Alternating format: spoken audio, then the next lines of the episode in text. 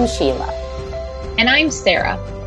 And welcome to Season two of Pushing Pediatrics, an educational podcast for physical therapists created to help those studying for the Pediatric Certified Specialist exam and anyone else interested in learning more about pediatric physical therapy. Last year, our episodes were played over ten thousand times to help listeners like you crush the P C S exam, and they did. This year, you can expect more content and even more review to help you feel confident on test day. Let's not waste any more time. Time to study.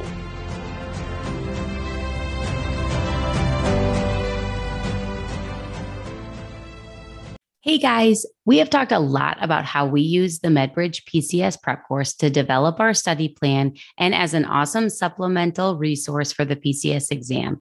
Not only are there copious amounts of videos, but they also include practice exams, recommended readings, and other resources to add to your toolbox. To celebrate Physical Therapy Month, MedBridge is running a special on their premium subscription for just two hundred twenty-five dollars if you use the code P T M Pushing Peds. You can also click on the link in the episode notes. These subscriptions are good for one year of content and gives you premium access, including their P C S prep content. Even if you are not studying for the P C S, you can still use this discount code for continuing education credits. Share it with your colleagues and other friends who may be studying for their other specialty exams. Hurry, this special priced P T month promotion ends on October thirty-first. Listener note. This podcast was created as an adjunct for those studying for the P C S exam. By no means do we guarantee that one will pass the exam solely by listening to this podcast. We encourage all those studying for the exam to put the appropriate time and effort into their studying using resources recommended by the A B P T S and the A P T A. It is not allowed to discuss test content, and we will not accept any questions related to test content. While we will do our best to provide the most accurate information, if you feel as though we have stated something that is incorrect, please contact us via Instagram or Facebook at Pushing Pediatrics, or send us an email at pushing pediatrics at gmail dot com. Hey guys, this week and in the next weeks going forward, we have some really special content to share with you. We are going to be interviewing pediatric physical therapists across all settings, with some faces you may recognize and others that are new to you.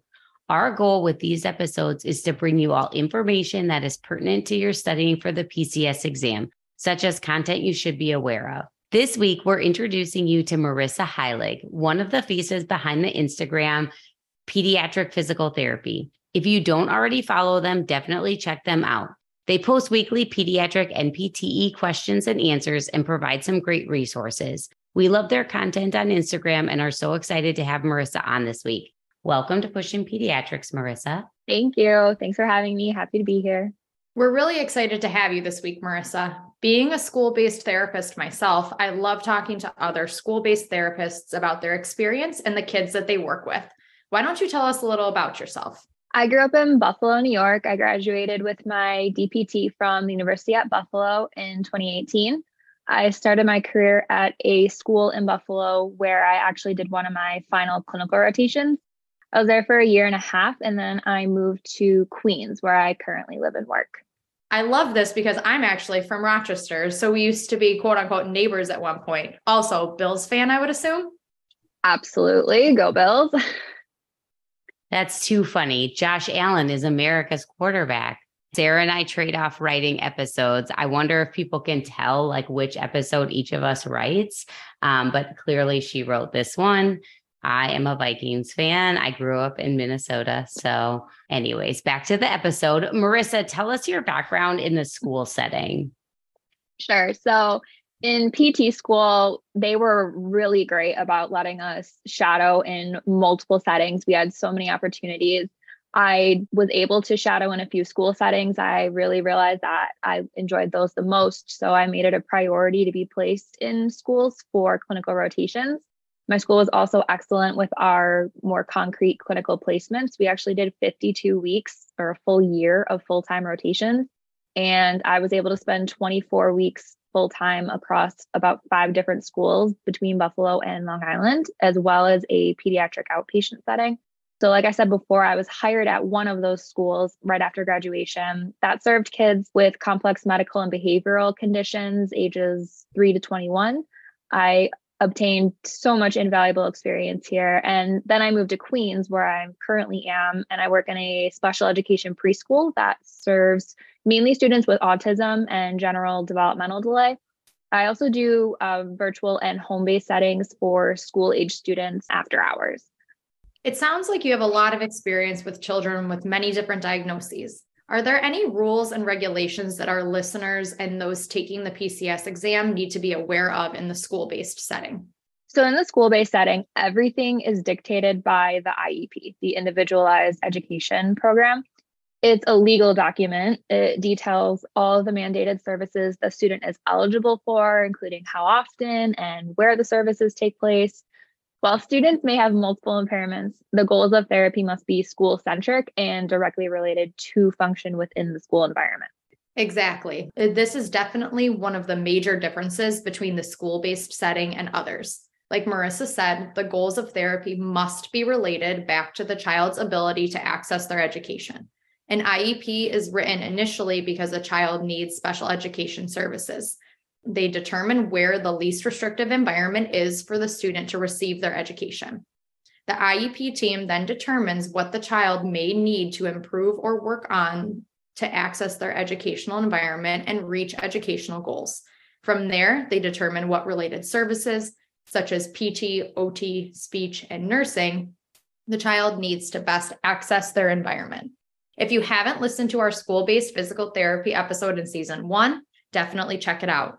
MedBridge also has some really good school-based content that was really informative and broke down the Individuals with Disabilities Education Act, or I D E A, really well. Some really great school-based fact sheets include Educationally Relevant Physical Therapy Parts one and two, and Providing Physical Therapy under the I D E A Part B.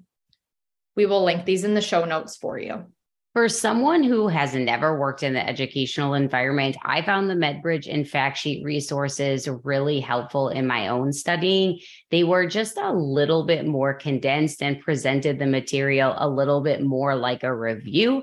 So it felt a little bit easier for me to ingest because it all felt very foreign, especially since most of my experience was in outpatient pediatrics, which is just so different, right? Because there could definitely be a kid that could qualify for an outpatient type setting that just wouldn't qualify in the schools.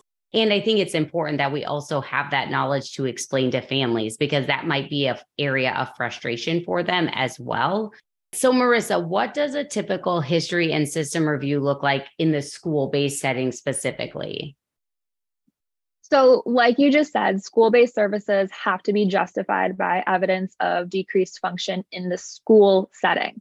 So my first question is always related to investigating where the students' function and participation are currently decreased.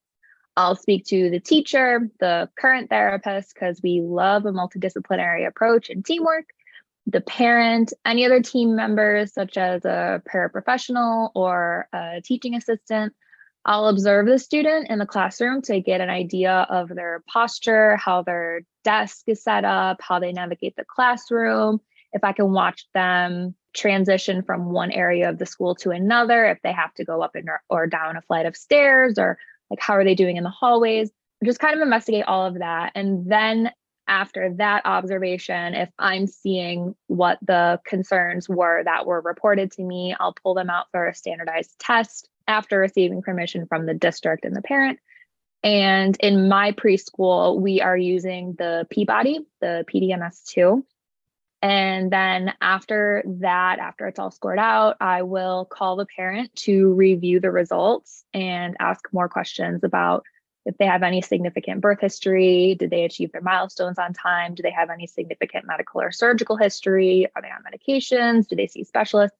Kind of more of like background information to see if there's anything that could be pointing to maybe why we see this decrease in function. And then I'll also just ask the parent, does how I'm reporting how your child performed sound accurate to how they do at home?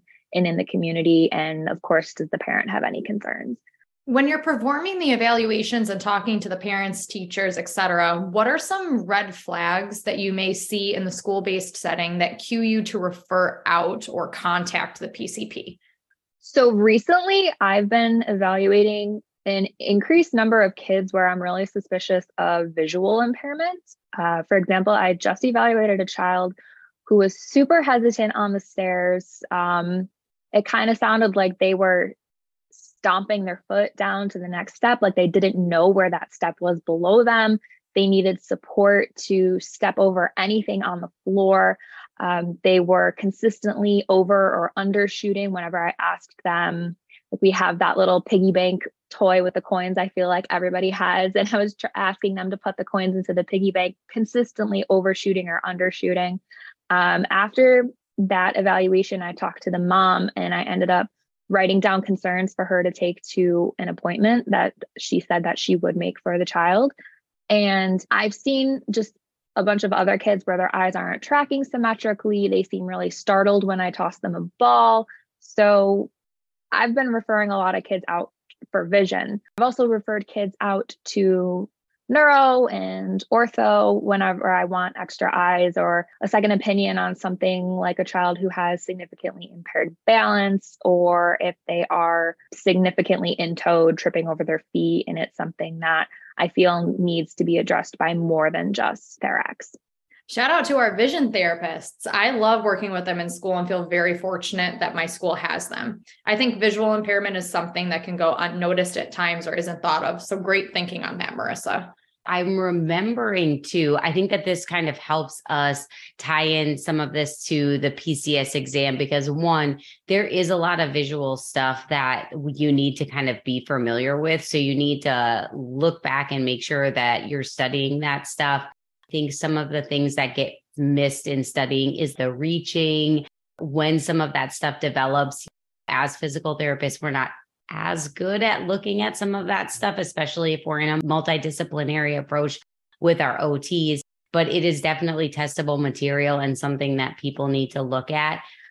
All right. So I know we've kind of talked a lot about this, but what other things are you looking at in an exam outside of maybe their function in the school setting with specific tasks?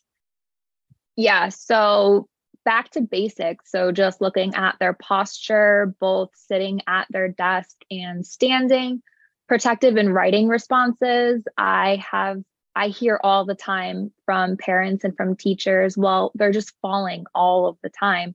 And the first follow-up question I have to that is, are they putting their hands out and are they protecting themselves? Because I have some kids who definitely don't. And that's a big concern in the school environment if we're at a higher risk for a head injury. Um, doing a gait analysis, all the skills from the Peabody, just a quick assessment of muscle tone, range of motion, reflexes, again, back to basics. And then also their transitions, because I feel like I can get a lot of information about their general strength, motor planning, coordination, just by watching them get up off the floor. What outcome measures do you use frequently or do you see frequently?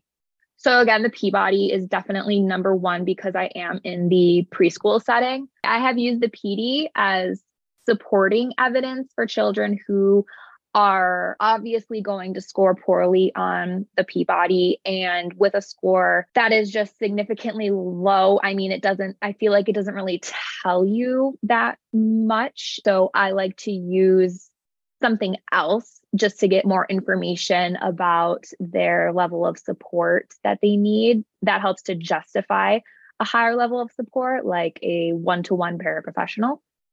And then I've also done the Bot a ton with my older school age kids and the S F A. I really like the School Functional Assessment because, again, I feel like that just gives more information.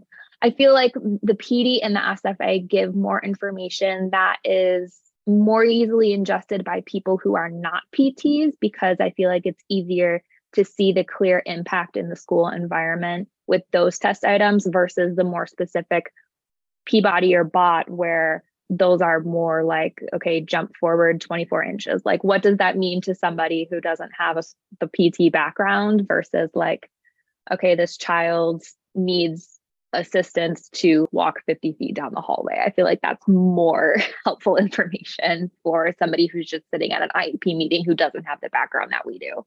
And I think helping with goal writing too, right? Yeah. They're just, it's much easier to plug in that function in the school setting again, versus how do I translate uh, they can't jump twenty-four inches to why they can't do X, Y, or Z in the school. Mm-hmm. Yeah. And with the S F A too, there are graphs and ways that you can develop goals based on their score on the S F A too, which I think is kind of unique and it's very, very, very functional in the school environment. And not for nothing, I think a lot of adults would fail the bot if they looked at some yeah. items on there. So I feel like sometimes the bot's not always fair to some of our kids that maybe right. you need either we don't, they wouldn't need services in the school environment, but maybe like you were saying, Sheila, could benefit from outpatient services, but none of their deficits are actually affecting their ability to function in school. One of the items that I always go back to on the bot is jumping jacks. And there are some kids who just can't get, can't do a jumping jack. They can kind of do it, but it's a really, really hard movement. But just because you can't do a jumping jack perfectly doesn't necessarily mean you're not functioning at the level you need to be at in school. Right. Sure. I think so many, op- so many of the skills on the bot too, just are not functional movements that you perform every day. Like that itsy bitsy spider thumb to index finger or jumping with your arms and legs in sync, like b- both right arm, right leg together and then left arm. Like nobody is doing that. Right. And I always go back to that doesn't mean that they don't have deficits or that they wouldn't really benefit from some sort of targeted coordination work that might carry over and help with something else in their global life. But that's not necessarily a school job. That's not a school therapist right. intervention. And so really making sure that we're understanding the purpose of each of the disciplines and the specific practice areas of physical therapy. Going back to what we were talking about, now we've qualified the kid for services. We've said you need P T in the school. So now let's talk a little bit about what your interventions kind of look like at the school level. Yeah. So at my school specifically, most of my kids are ambulatory. So we're doing a lot of TheraEx. At this age, and I think at any age, they love obstacle courses and repetitions. So usually each session or each week, I'm switching up the elements to focus on whatever we need to. And then if I have, you know, kids within the same day that have different things they need to work on, it's really easy to just swap out one or two things in that obstacle course to make it more appropriate for whatever kid I'm bringing in. Um, most of them have low muscle tone, generalized weakness, delayed jumping. So we're doing a lot of climbing, a lot of crawling, and a lot of jumping taps. Uh, more specific interventions, I do do kinesiotaping with some of my toe walkers and my low tone kids with poor posture. Shout out to Doctor J-Pop and the rock tape course. That's the course that I took. And most interestingly, one thing that I did recently is I built a P V C Uh, pipe walker for one of my kids who is learning to walk independently. We're doing a lot of balance and gait training, but that was something I was a little bit proud of recently, um, that I thought was one of the more unique aspects of my job. I love that you were able to get creative and build a P V C walker for your student. What type of education do you provide? Who do you provide this in, this education to? Mostly I'm providing education to the parents since they are not present for the sessions. All these sessions are occurring during the school day. So a lot of them want home exercise programs and regular updates on their child's progress. It is so helpful when the families are involved. You know, seeing a kid out of the classroom twice a week for thirty minutes is just a small part of their week, and they really need that home carryover to help progress them.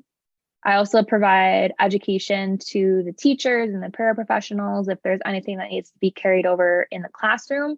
So for example, that student I built the P V C walker for, I had to teach someone in the classroom how to transfer that student in and out of their transport chair and how to support them when they were performing hygiene tasks in the bathroom and just how to walk with them in the hallway. So that was a fun education session. How do you determine your dosage and frequency of treatment sessions and interventions? So I'm working under the New York City Department of Education, and in the New York City Department of Education, the therapists do not have the ultimate say in the therapy mandate. It's decided by the district administrators ultimately at the I E P meeting. We can advocate and we can recommend as much as we can. The most common mandate in my school is two times a week for thirty minutes. Most kids start there unless they have a very significant impairment. They might get three times a week for thirty minutes. And we increase and decrease based on the achievement of their age-appropriate skills and safety in the school environment. In the first school I worked in in Buffalo, kids received anywhere from one time a week for thirty minutes up to three times a week for sixty minutes. That was determined by time needed to transfer them in and out of equipment, if they were utilizing any specific interventions like E S T I M, the light gate, power wheelchair training, anything that was going to take a little bit more time to set up, or if they needed to use a lift to get in and out of a wheelchair or other equipment, we were allotted more time for that. I would say we see about the same in my school. We also provide a lot of consultative services as well. I personally work mostly with students above the age of twelve, thirteen. For more information from the A P T A on dosing in the school environment, check out their fact sheet, Dosing Considerations, Recommending School-Based Physical Therapy Intervention under I D E A. We will link this in the show notes for you, and we went over this fact sheet in Season one, Episode twenty. I feel like I can't say this enough, but the A P T A fact sheets on school-based services are really good. They're literally under their own heading in the fact sheet section. We went over this all last season, but I just feel like that is still like a resource. It is free. It, you should be reading all of your fact sheets, period, done. This is the kind of stuff that you need to know. And then additionally, I think, I don't even know if we've ever mentioned this, but the fact sheets alone have usually about a page of resources attached to them. So you can also continue if there is an area that you feel like you need more information on, or even with the education stuff, like they link the actual federal laws that you need to know. So go there, check through the resources, be reading your fact sheets. They're super important. So now we've talked about our eval, we've talked about interventions. When do we know when discharge is appropriate for a kid in the school environment? So again, keyword in the school environment. So when the child has achieved age-appropriate performance and function in the school environment. Those foundational gross motor skills to make sure they are safe on the stairs, the playground, and in the classroom and hallways. I would also add into that, that with the older students, when they've plateaued in their skills or have reached their ability potential within the school environment. This is typically when we utilize consultative services or monitoring services to ensure that the child does not regress in their skills, or if they need assistance while transitioning to a new phase in life, such as working in a job. For example, I have a student right now who's been on consultative services for the past couple of years because he really didn't need school-based therapy anymore, was completely functional in gym, completely functional within his classroom, on the stairs and everything. But now he's a little bit older, he's seventeen, and he's starting to have some more struggles, show a little bit of regression, and is going to get ready to go out into the community. So we're reassessing him to see if school-based services are appropriate for him. So Marissa, what are some clinical pearls from your practice that you think people should know to be an expert in the school-based setting? So I feel like we've touched on this kind of throughout the episode where we're really emphasizing these are school-based services. So in my opinion, school-based services are provided to ensure the student is safe, functional, and happy at school. So sometimes kids present with, quote, decreased skills that aren't necessarily impacting them in the school environment.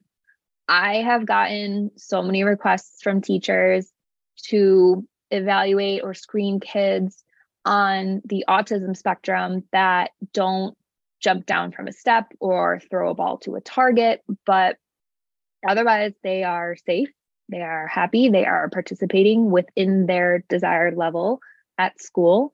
So I think it's important in these situations to ask if P T would meaningfully improve the student's experience at school. Some kids become distressed when prompted and coached through non-preferred activities, and you have to wonder in those moments if the pros are really outweighing the cons. I think a wise therapist looks beyond standardized scores and instead appreciates the whole child within the context of the school-based environment. This is definitely something that could impact your decision to recommend therapy for a child in the school-based setting, and something to consider as this is very different from other settings. Marissa, I totally agree with you on this. I get a lot of teachers that also request evaluations for children who maybe can't catch a ball. As long as it's not impacting their ability to participate in their educational environment or gym class, or they're similar to other peers in their class, which is more, I think, appropriate for the kids that I work with that are very complex. It may not necessarily be appropriate to recommend services at that time. And also something to remember too is not all kids want to play sports or play with a ball. I had this conversation with a mom um, a few weeks ago when I eval did an evaluation on her son, and he was four. Um, but mom said that he loved planets and loved reading and loved science and loved writing. And you know, he, his ball skills were not fantastic, but he was four and doesn't like playing sports. So, you know, for that kid specifically, it's not totally affecting his ability to participate in his educational environment. The fact that he just, you know, maybe doesn't want to play sports during recess and maybe would choose to read a book instead. However, if the child gets older and then begins to struggle or fall behind because of a skill, then another evaluation may be warranted. I think that one thing that impacted my approach to the school-based setting after studying for the P C S exam was really the reason for the I E P and also just the information provided on the I D E A in general. We learn about it in P T school, but not as in-depth as for this exam. I've definitely improved my goal writing and intervention focus for my students because I'm working to make their goals more functional, achievable, and meaningful to the school environment. Definitely. I feel like we've hit on all of this stuff a lot, but this really shows us the difference between the settings and why each of the settings is important in pediatric physical therapy. That's why these different areas exist, because we can really tailor what the child needs to all aspects of their life. Marissa, do you have any last minute study tips or thoughts for our listeners? So I love being a school-based therapist because of my proximity to the speech, mental health, occupational therapists, teachers, other professionals. I'm always learning from them and collaborating. So my pearl would be take advantage of the multidisciplinary approach. It will make you a better P T. Also, building strong relationships with your students' families. It takes extra effort in this setting because you may never meet them in person, but it is so worth it. I have a Google Voice number that I give to all my families. It's free to sign up for a Google Voice number, as well as my school email address. And just that quick text I might send during the day of, hey, your kid, um, you know, did this for the first time today, or they had a really good day today or something. Building that relationship with them is so valuable for the kid. It makes their buy-in for home exercise programs, or if um, you need their support on anything. Like, for example, sometimes my kids need might need like a different pair of shoes, I think would be better for them. And so just being able to have that relationship of of trust of, hey, I need you to go out and maybe like spend money and get this pair of shoes or get something, you know, whatever. Just having that relationship and that collaboration is so important in this setting. Marissa, thank you so much for answering all of these questions for us. We really appreciate you coming on. Where can people find you on social media? On Instagram, I am at Pediatric Physical Therapy, all one word, no spaces, no underscores. Yes, yeah, so we love it. We found you guys when we were studying for our exam, um, and we appreciated it so much. It was just another place for us to review, and you guys always do such a great job at adding resources in. And that is it for this episode. Join us later this week for another Case Files Friday, and happy studying.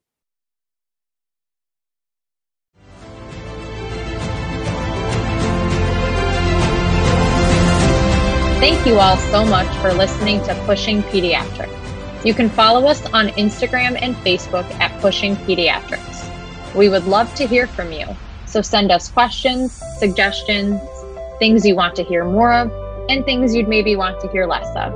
We will talk to you guys next time. And remember, you totally got it.